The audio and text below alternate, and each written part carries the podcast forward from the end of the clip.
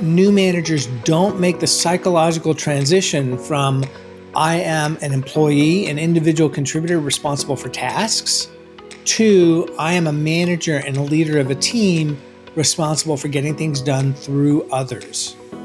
And so, because they don't make that transition, they don't delegate, they hang on to everything. It's a control thing. We want to be in control. It's a very natural, normal thing. But in order to be a successful manager, you've got to let go of those those tasks that you were excellent at in your old job. And there's there's going to be grieving because you're going to be letting go of stuff that you really really like. Welcome back, friends, to another episode of the Performance Mindset Podcast. My name is Amy Calandrino, and after over a decade of advising business owners and families with their commercial real estate needs, I've met some influential and impactful leaders along the way. The goal of this podcast is to share some of these valuable insights from these individuals, as well as business and commercial real estate trends. If you want to grow, you're tuning into the right show.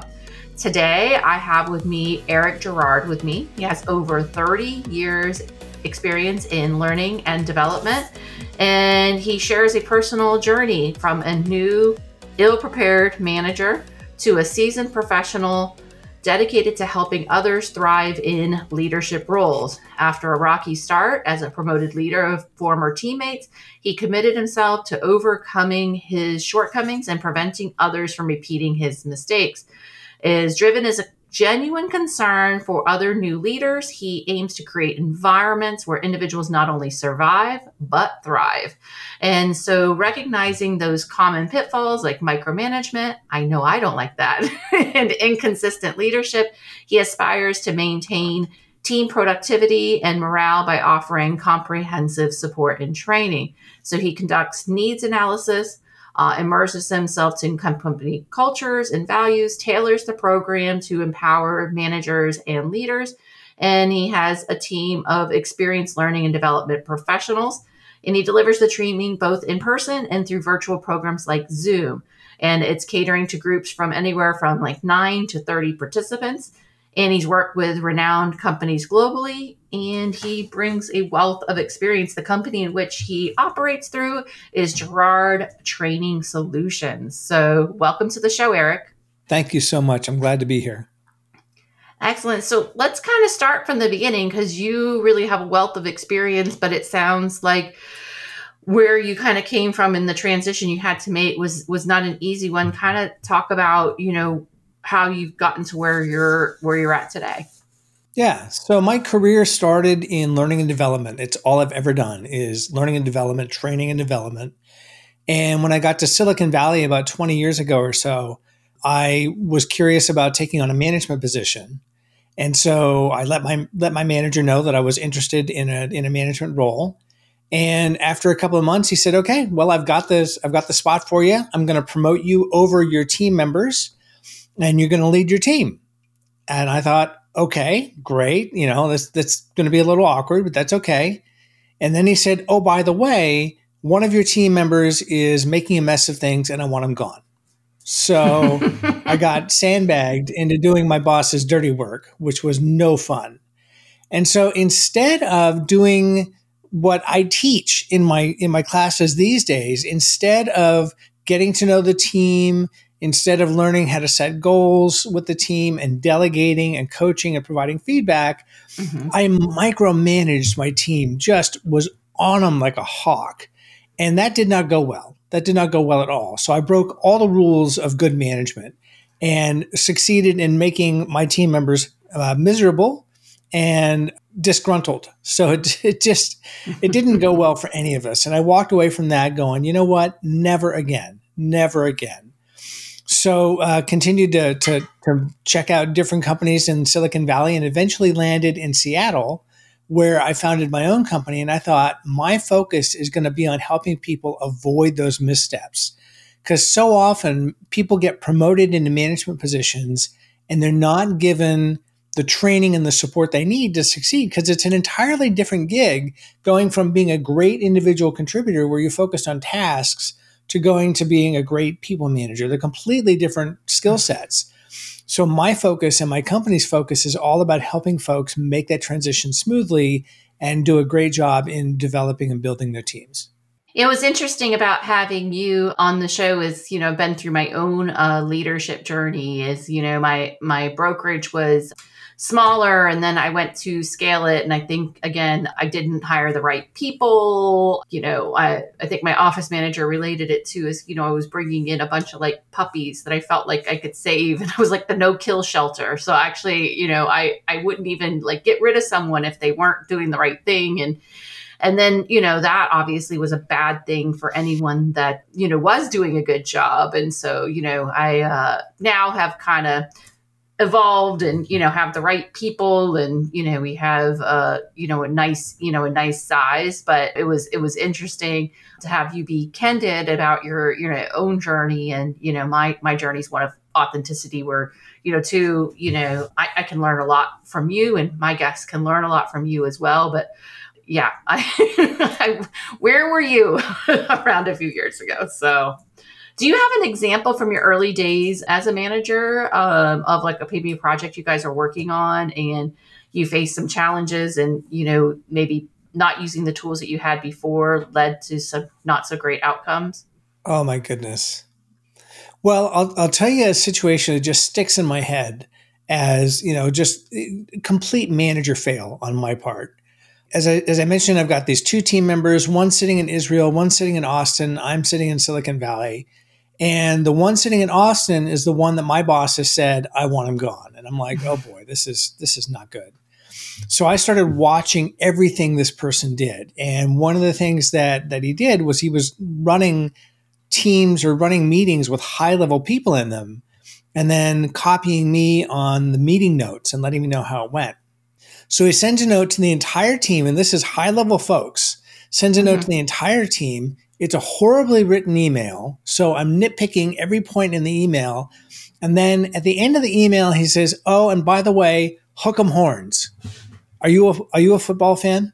Not uh, NFL. Is that uh, perhaps college football then? This is college football. Yep. So this is University that. of Texas at Austin. oh this, is, this, is, the UT Austin team, oh and they're the gosh. Longhorns. Oh my so he was saying that you know he was cheering for his favorite team, the the University of Texas Longhorns, Hook 'em Horns. Well, I'm not a football fan. I had no idea what that was. It didn't make any sense to me, and so I came down on him like a like a just a ton of bricks. Just laid into him about it and told him how inappropriate I thought it was. And he responded, "That's the University of Texas ball team everybody on this thread except for you is a fan and they actually appreciate it when I say that. Mm. So I made a complete jackass of myself, you know, in front of him, in front of my boss. And really the, the thing to do would have been to just let that go. So that would have been a perfect teachable moment, you know, had we been in a classroom where I would have said, you know what, when you're coaching somebody or when you're providing feedback, check first and just double check is this a real issue? Is it a real problem or is it just irritating to you? And if it's just irritating to you, let it go. Just let it go. So oh, that is a great question to ask yourself. Is it just irritated? Because I do sometimes get annoyed and irritated at the things that people do, and I think that's a good thing to step back and pause.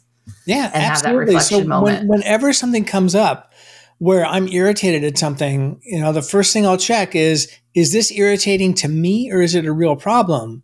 And if it's irritating to me, I just say to myself, hook 'em horns and just let it go. it takes a lot of practice. It's I'm not perfect at it, but it helps. no, I, I, uh, no, I have, I have different things that, uh, that I, I think of to keep me, you know, focused or mindful of, of different things I know to be not my strengths. So, what are you, in your experience, you know, outside of what you've dealt with, are some other common pitfalls that new managers encounter? And like, how do you address those to maintain team productivity and morale? There are a couple of things that I would say. The first is that new managers don't make the psychological transition from I am an employee, an individual contributor mm-hmm. responsible for tasks, to I am a manager and a leader of a team responsible for getting things done through others. Mm. And so, mm. because they don't make that transition, they don't delegate. They hang on to everything. It's a control mm-hmm. thing. We want to be in control. It's a very natural, normal thing. But in order to be a successful manager, you've got to let go of those those tasks that you were excellent at in your old job. And there's mm-hmm. there's going to be grieving because you're going to be letting go of stuff that you really really like.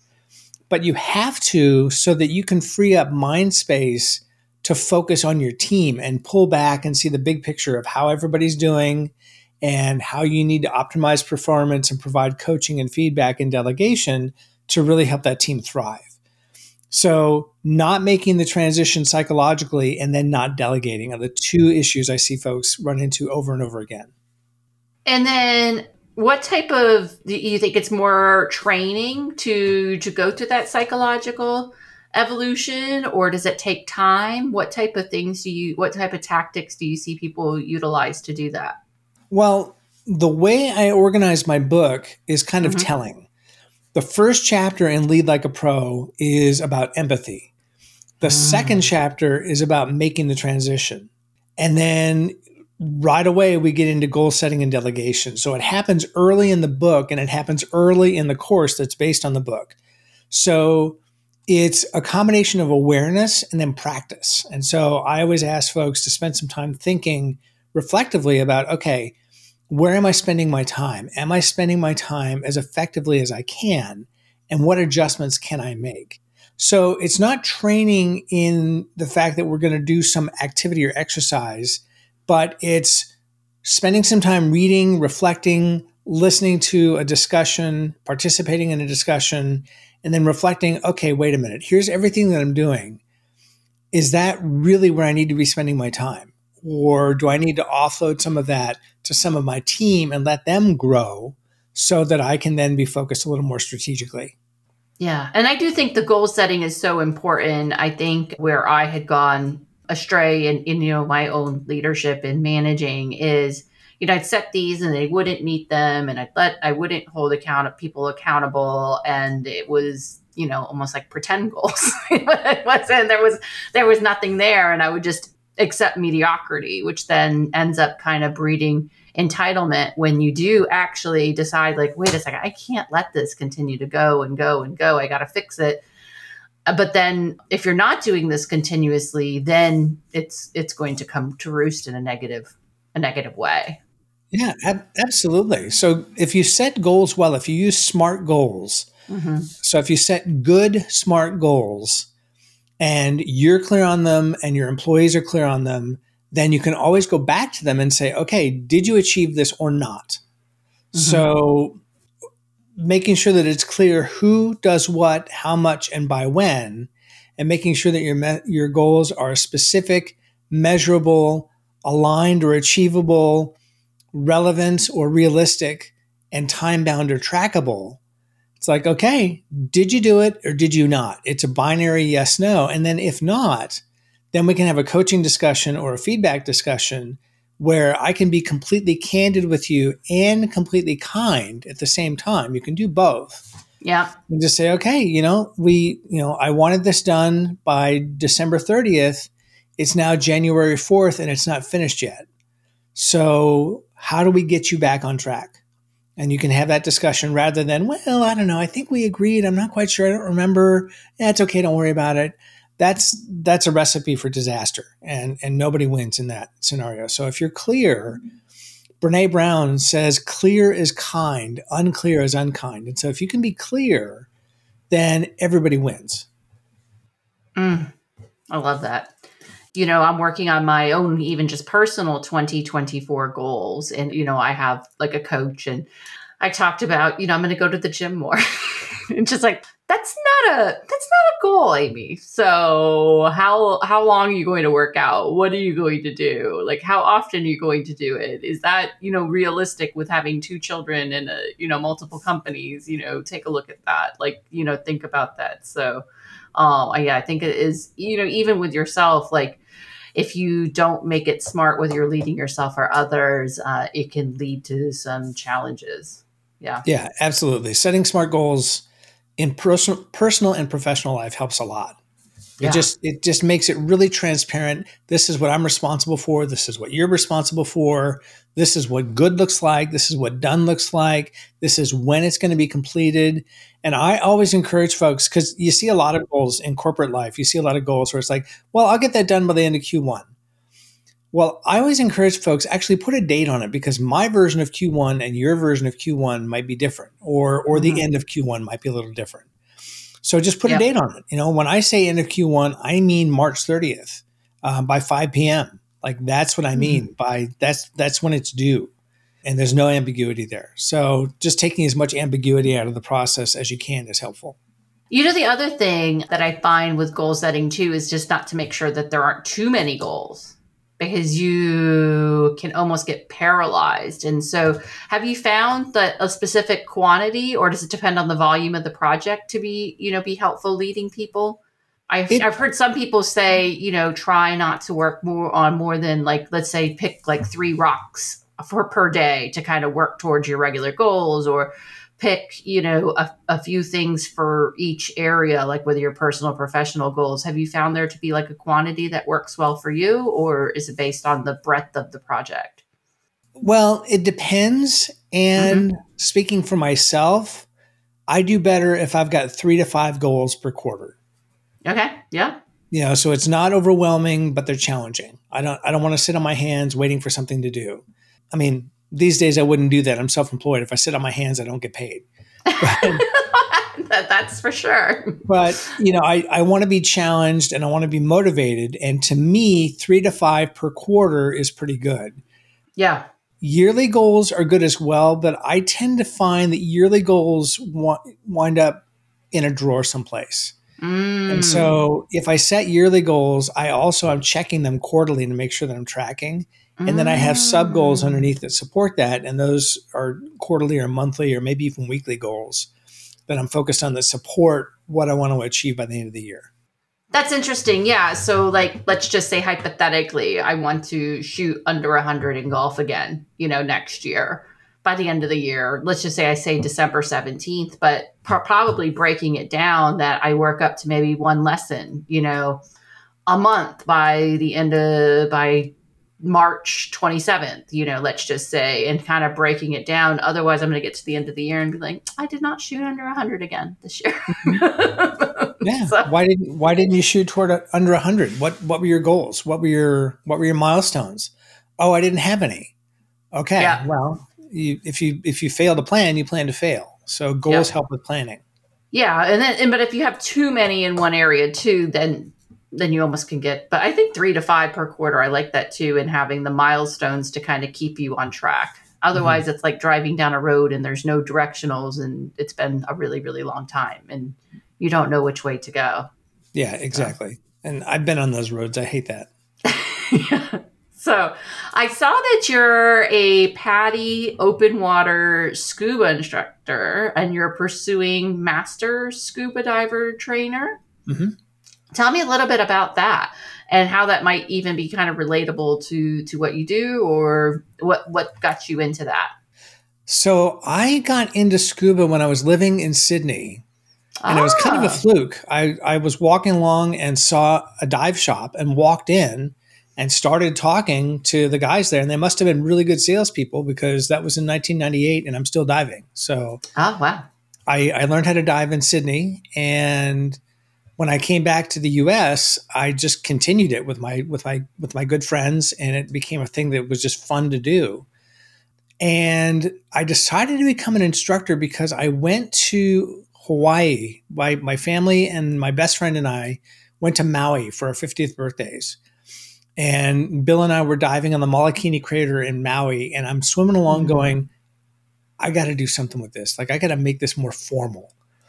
So we came back from the dive and I got on the phone and started ca- calling dive shops back home and decided that I was going to become a scuba instructor and I was going to be teaching scuba someplace tropical by 2030. That was my Hmm. goal to teach scuba someplace tropical by 2030. So that's a scuba goal and it's also an early retirement goal. So I'm like, Yeah. yeah, okay, you know, I, I could get behind that. So that's that's what got me into to the whole idea of becoming a scuba instructor was I want to be able to teach scuba in the tropics by 2030. And the way it ties into what I do for work is two things. The first is teaching people who have never scuba dived before how to do it and exposing them to that is life changing. When you you know you get everybody in the pool at the at the beginning of the first day and they put the regulator in their mouth and they stick their head in the water and they took their first breath underwater. That's life changing. You know, people have just learned how to breathe underwater and that is amazing. I've never thought of that. Yeah. Oh yeah, it's fantastic. So you just see people's eyes light up. They're like, I can breathe underwater. And then you bring them through a sequence of, of skills to go from I've never done this before to I've actually mastered a number of skills that will allow me to be a confident diver underwater out in the ocean. So it's that progression of skills that PADI uses that I just I love the instructional design of it. It just makes me feel very comfortable and very confident that I could teach anybody how to scuba dive. And it, it it's what I do in the classroom as well. I, I walk people from a very broad, general, safe environment, gradually more specific until they're doing something very risky. Mm. But you don't just throw somebody in the deep end. You don't just throw somebody in the ocean when you're teaching them how to scuba dive. Right. And you don't do that when you're teaching somebody management skills either. You don't start with the hardest skill first. You don't ask them to disclose something really private first you start easy in general and then move to specific. So the two fields intertwine quite well. And I bring a lot of my management development chops to scuba instruction. Mm. And then I remember, you know, when I'm teaching people something or when I'm writing a new course, I always remember start small, start in the shallow end of the warm pool first before you go to the ocean. So it works both ways.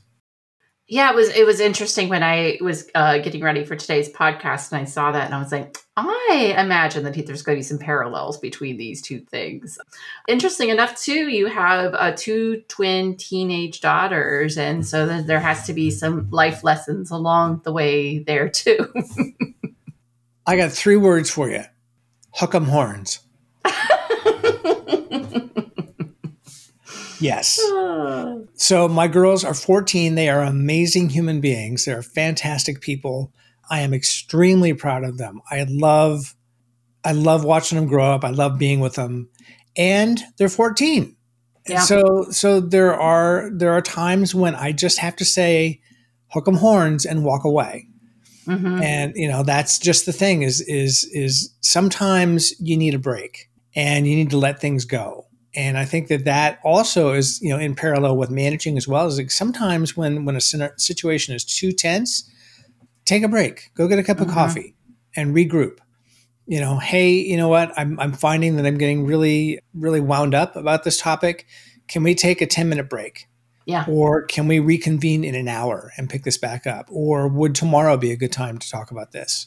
And yeah. and, and just revisit the conversation when people are calmer and there's less adrenaline and there's less mm-hmm. emotion and then you can have a totally candid totally respectful discussion and get the problem solved without without friction or without ramping up.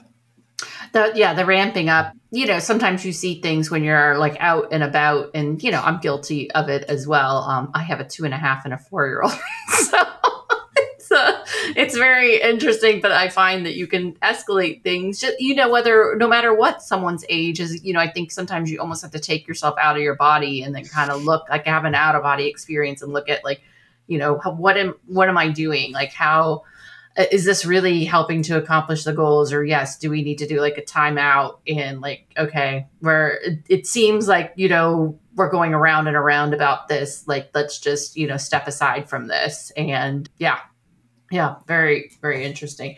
Disengaging is is a, a key skill, and I'm still learning that.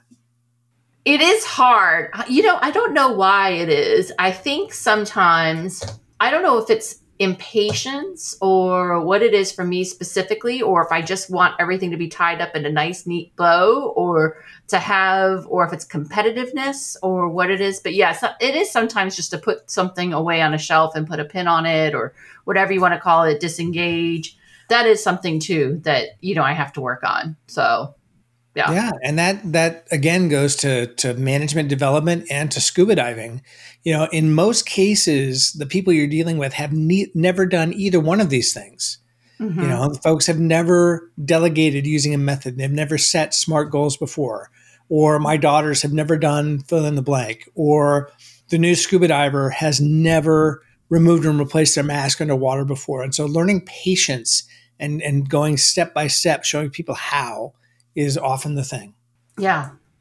Yeah. So tell me a little bit you when did you write your book and when when did it come out what it when was what inspired you to do it?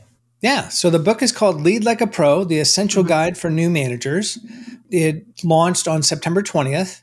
Oh, nice. And it is the culmination of 30 years of L&D experience and 20 years of management development in Silicon Valley and i just i wanted to take all this knowledge that i've gained and gathered and put it together. And one of the things that i wanted to do was make it accessible.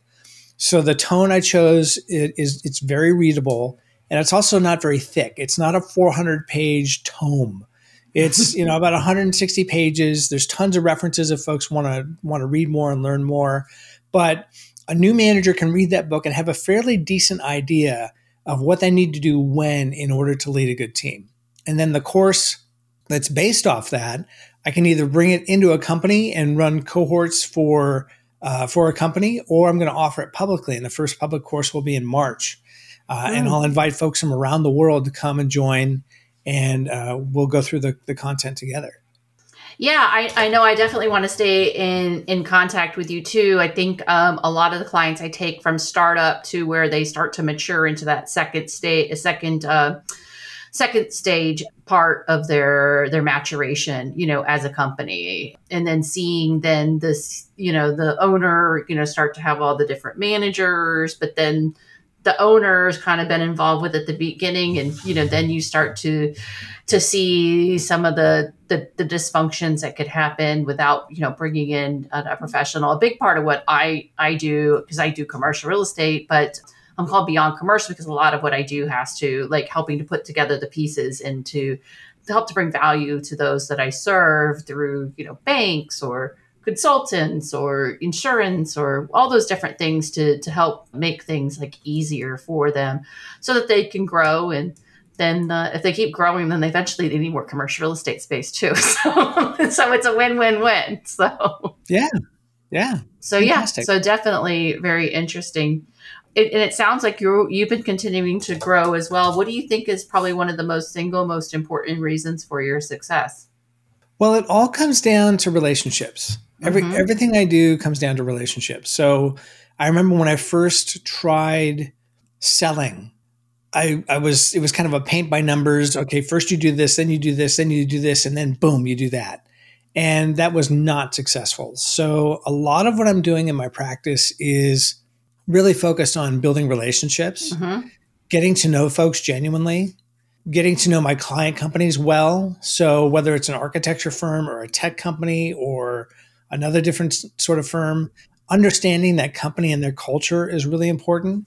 So mm-hmm. it's not about, you know, Professor Girard coming in to, to save the world. It's about, mm-hmm. let me get to know you really well and let me adjust and adapt my style to, to meet you where you're at. Yeah, it sounds like a one size fits one kind of, you know, solution for each company, which is great. I totally feel that. It was interesting. I met someone right before Thanksgiving at the gym and then I found out we were just chit chatting. Then come to find out she's one of the larger landowners in one of the towns that I focus uh, a lot on in here in Orlando. And then, and we just had a delightful conversation. And then she sent me a text today. Remember me? I'm going to dig out my lease for you. So I'm like, oh yes, that's great. So no, I I agree with you. I think genuinely caring about people and having their best interest at, at heart. And then you know obviously having the the the experience to help you know bring you know execute the solution is, is, important. But I, I find that people that have both that it's a it's a winning recipe. So well cool. Uh, is there anything else you want to chat about today? Or do you think we covered some good ground? I think we covered some good ground. Yeah Awesome. Well, I want to make sure how do people find you? What's the best way for for someone to get a hold of you? Well, I'm all over LinkedIn. Uh, so I'm Eric P. Girard on LinkedIn. Mhm. And I post every day of the week. So there's great content there. Oh, I've got a newsletter and a blog that you're welcome to, to jump onto. My website, Girard Training Solutions, has got information on everything I do. And folks can email me at eric at girardtrainingsolutions.com. awesome. Well, I know, like I said, a lot of my clients listen to my podcast as well as you know other other folks uh, listen in because we cover a lot of business and commercial real estate topics. So it was great having you on today, and this is Amy Calandrino signing off.